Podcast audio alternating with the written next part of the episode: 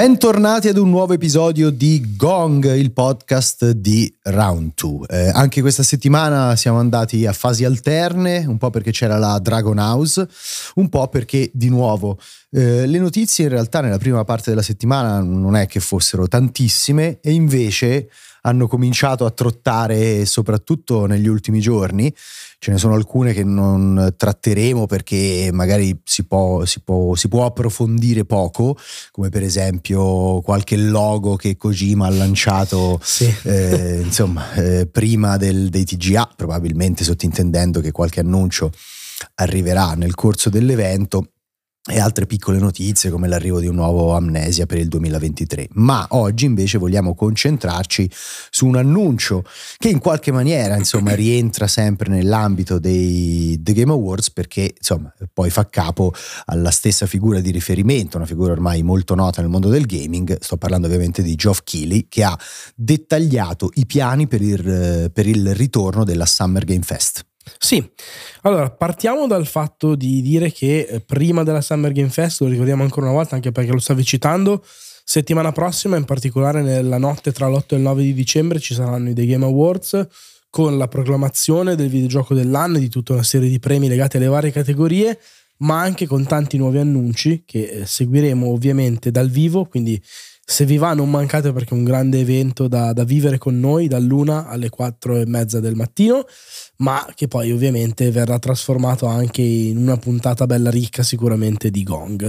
Al di là di quello, ieri, in maniera secondo me anche abbastanza sorprendente, nel senso che non mi aspettavo né la data eh, né il momento in cui è stata annunciata quella data, eh, ovvero il, la conferma del ritorno del Summer Game Fest, che è stata la versione delle tre, che però non era le tre perché non ha sì. i diritti per il nome, di Geoff Keighley, è quella per intenderci a cui abbiamo partecipato l'anno scorso quando vi abbiamo ricordato e raccontato anche durante Gong di uh, Street Fighter 6, del esatto. DLC di Caped, di uh, tutta una serie di Sonic Frontiers, una serie di giochi che abbiamo avuto modo di vedere e provare uh, in anteprima a Los Angeles. Ebbene, quest'anno conferma il ritorno di questo evento, che in realtà già era stato confermato, ma mancava la data, la data adesso ce l'abbiamo ed è l'8 di giugno. È una collocazione particolare perché sì. le tre quest'anno sarà dal 13, quindi eh, arriva la settimana prima e arriva con un evento all'Hollywood Theater di uh, Inglewood che um, è in California con una possibilità di ospitare fino a 6.000 persone dal vivo e eh, ci sarà di conseguenza mi viene da pensare un evento molto rivolto al pubblico.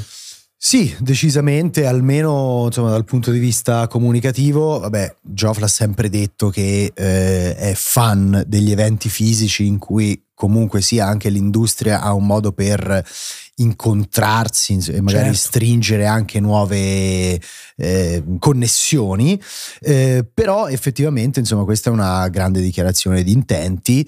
Eh, quello che io mi chiedo è se ehm, questo evento di cui si parla all'Hollywood Park, in realtà si chiama così, non ah, Hollywood okay. Theater, ehm, sarà soltanto l'evento di lancio in cui verranno annunciati dei nuovi giochi, l'evento di lancio della Summer Game Fest, sì. che sappiamo essere in realtà un momento, Gamescom, esatto, sì. un momento che arriva fino alla Gamescom, e poi se invece ci sarà un, uno showcase dedicato alla stampa, magari in un secondo momento più vicino alle tre, oppure se invece alla fine dello stesso. Alla fine dello stesso. Provare. Secondo me comunque... Ti fanno gli... provare tutto, però a quel punto se tu chiami 6.000 persone devi fare entrare anche il pubblico, cioè non è che puoi fare uno showcase solo per la stampa, secondo me potrebbe essere un po' brutto in quel caso, cioè nel senso non ben recepito da chi viene lì e poi vede solo un manipolo di giornalisti che va Entrare, a mettere le mani certo, sui giochi certo, appena certo. annunciati. Non so cosa ne pensi tu.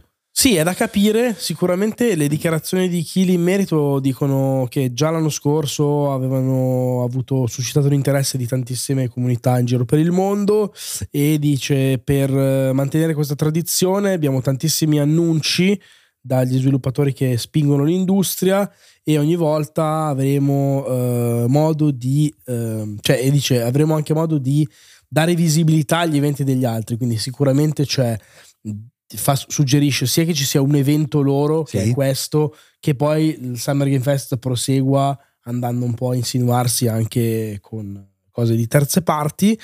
Bisognerà anche capire effettivamente se questo evento, che mi sembra diventare un po' una specie di alternativa semestrale ai TGA, sì. possa essere un evento e basta, che quindi tu vai a vedere di persona, aperto al pubblico o ti guardi via internet, e allora quella è una cosa o se, come in realtà noi avevamo già sentito dire l'anno scorso, essendo fisicamente presenti, ci fosse l'intenzione di ripartire da quel piccolo insieme di demo messe insieme l'anno scorso poteva andare bene, anzi era comunque un passettino importante, significativo a livello di proprio messaggio che stavi mandando. Sì, cioè, ci avevano detto volevano ripartire da lì e ingrandire sempre di più la cosa.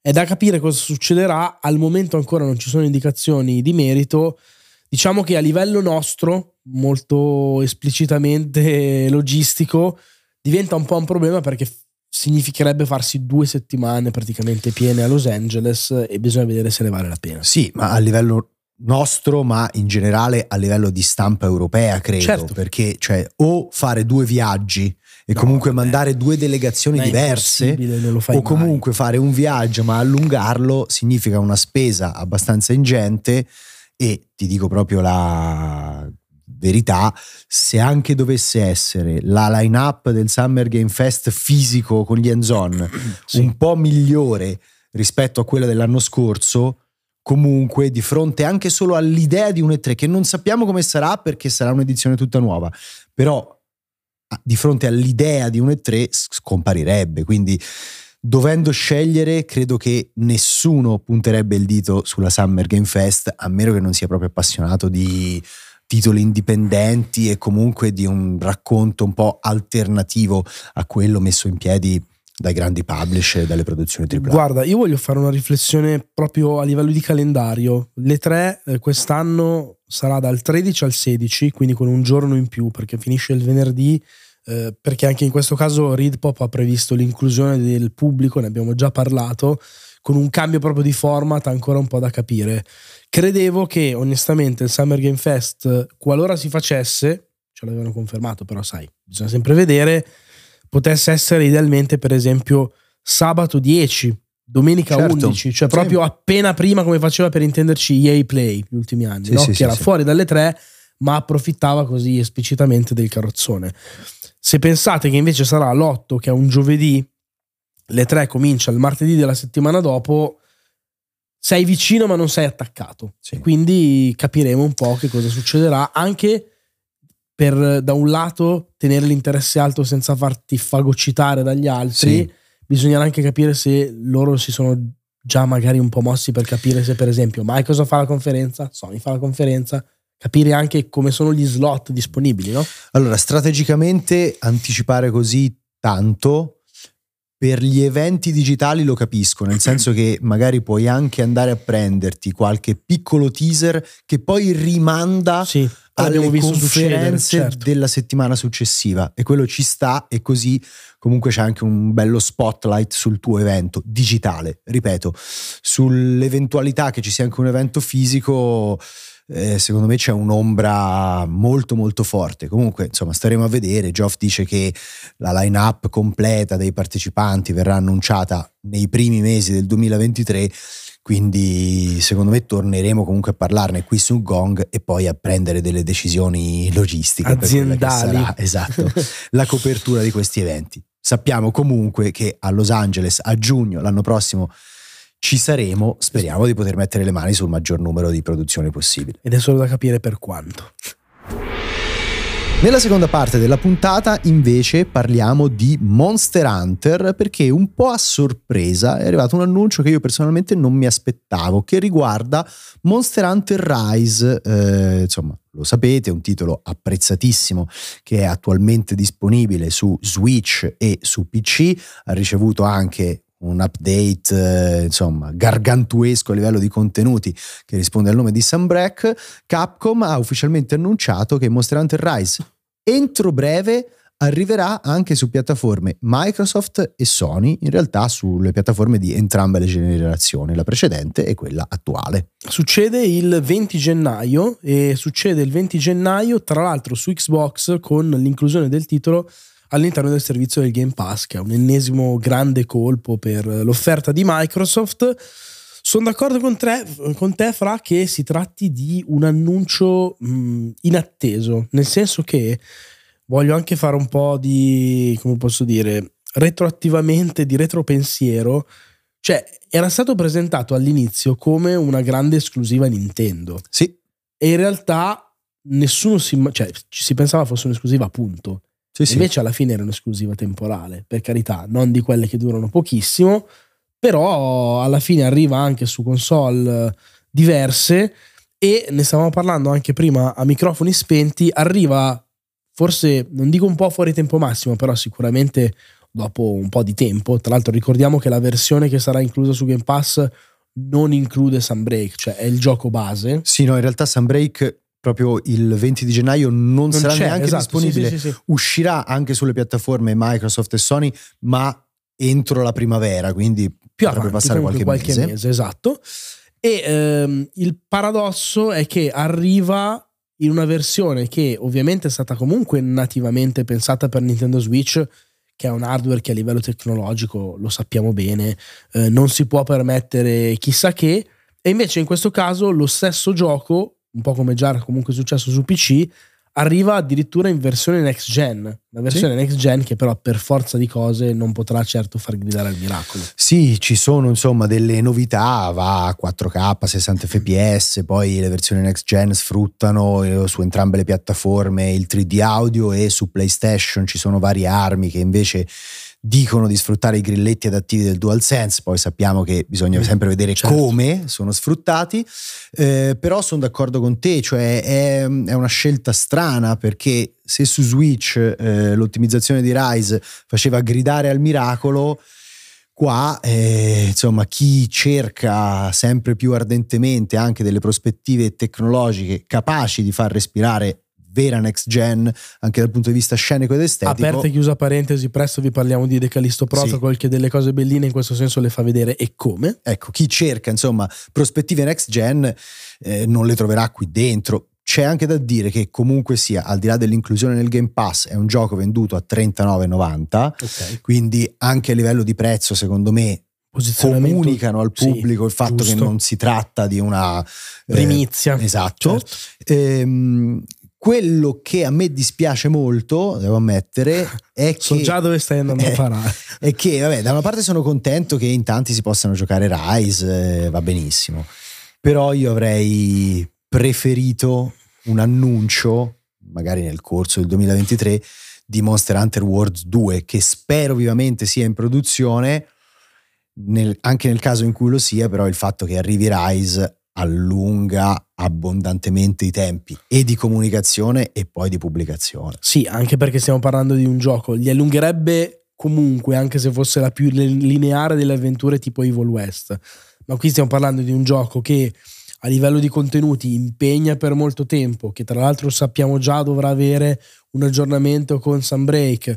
Chissà mai che a fronte magari di grandi riscontri anche sulle altre piattaforme non decidono poi di rilasciare certo. un ulteriore aggiornamento per tutti, no? sì sì avrebbe anche molto senso e sono d'accordo con te che sono tutte eh, sono tutti passaggi, sono strategie che chiaramente spostano un po' più in là un ipotetico World 2 che so che tu in realtà sognavi un po' a occhi aperti già quasi pregustandotelo. Mi ricordo che eh, in Giappone tu dicevi l'anno prossimo siamo qua e ci presentano Sì, World 2, sì, l'avevi sì. un po' chiamata.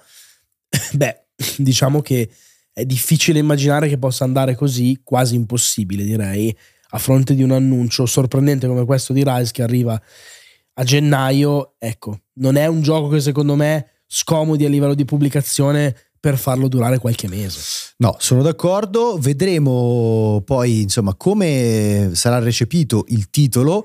Eh, perché fra l'altro Word, il primo, aveva anche diciamo una funzione secondo me introduttiva per tanti utenti che vivevano sugli ecosistemi PlayStation e Sony eh, e che magari non avevano mai giocato un Monster Hunter, questo formalmente che è un Monster Hunter contenutisticamente molto molto ricco, eh, ma anche molto classico sostanzialmente, è probabilmente il, il, momento in cui Capcom valuterà anche qual è stata la presa di Word su eh, quel tipo di pubblico. Tra sì. l'altro comunque arriva anche eh, con qualche mese di anticipo rispetto a Wild Arts, che invece è l'hunting game di Electronic Arts, Un che adesso eh, comunque adesso. sia ha un osso duro da affrontare, perché quando abbiamo parlato di Wild Arts, che non ci aveva convinto proprio su tutti i fronti, però abbiamo sempre detto per chi comunque ha sempre sentito il nome di Monster Hunter e eh, l'ha sempre voluto giocare ma non ha mai potuto, potrebbe essere una certo. via percorribile. Adesso magari è una via meno percorribile, perché a 40 euro o addirittura sul Game Pass, io Monster Hunter me lo gioco ben volentieri se, se avevo quel desiderio. Ecco.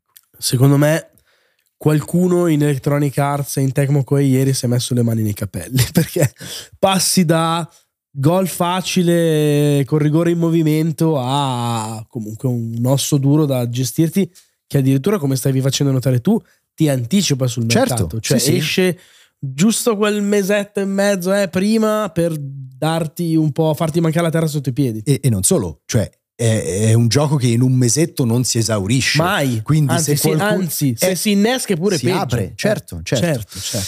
Staremo a vedere come andrà per Electronic Arts. Non, non vedo ottime prospettive per Wild Arts, ma insomma, eh, vediamo se il gioco riuscirà a convincerci.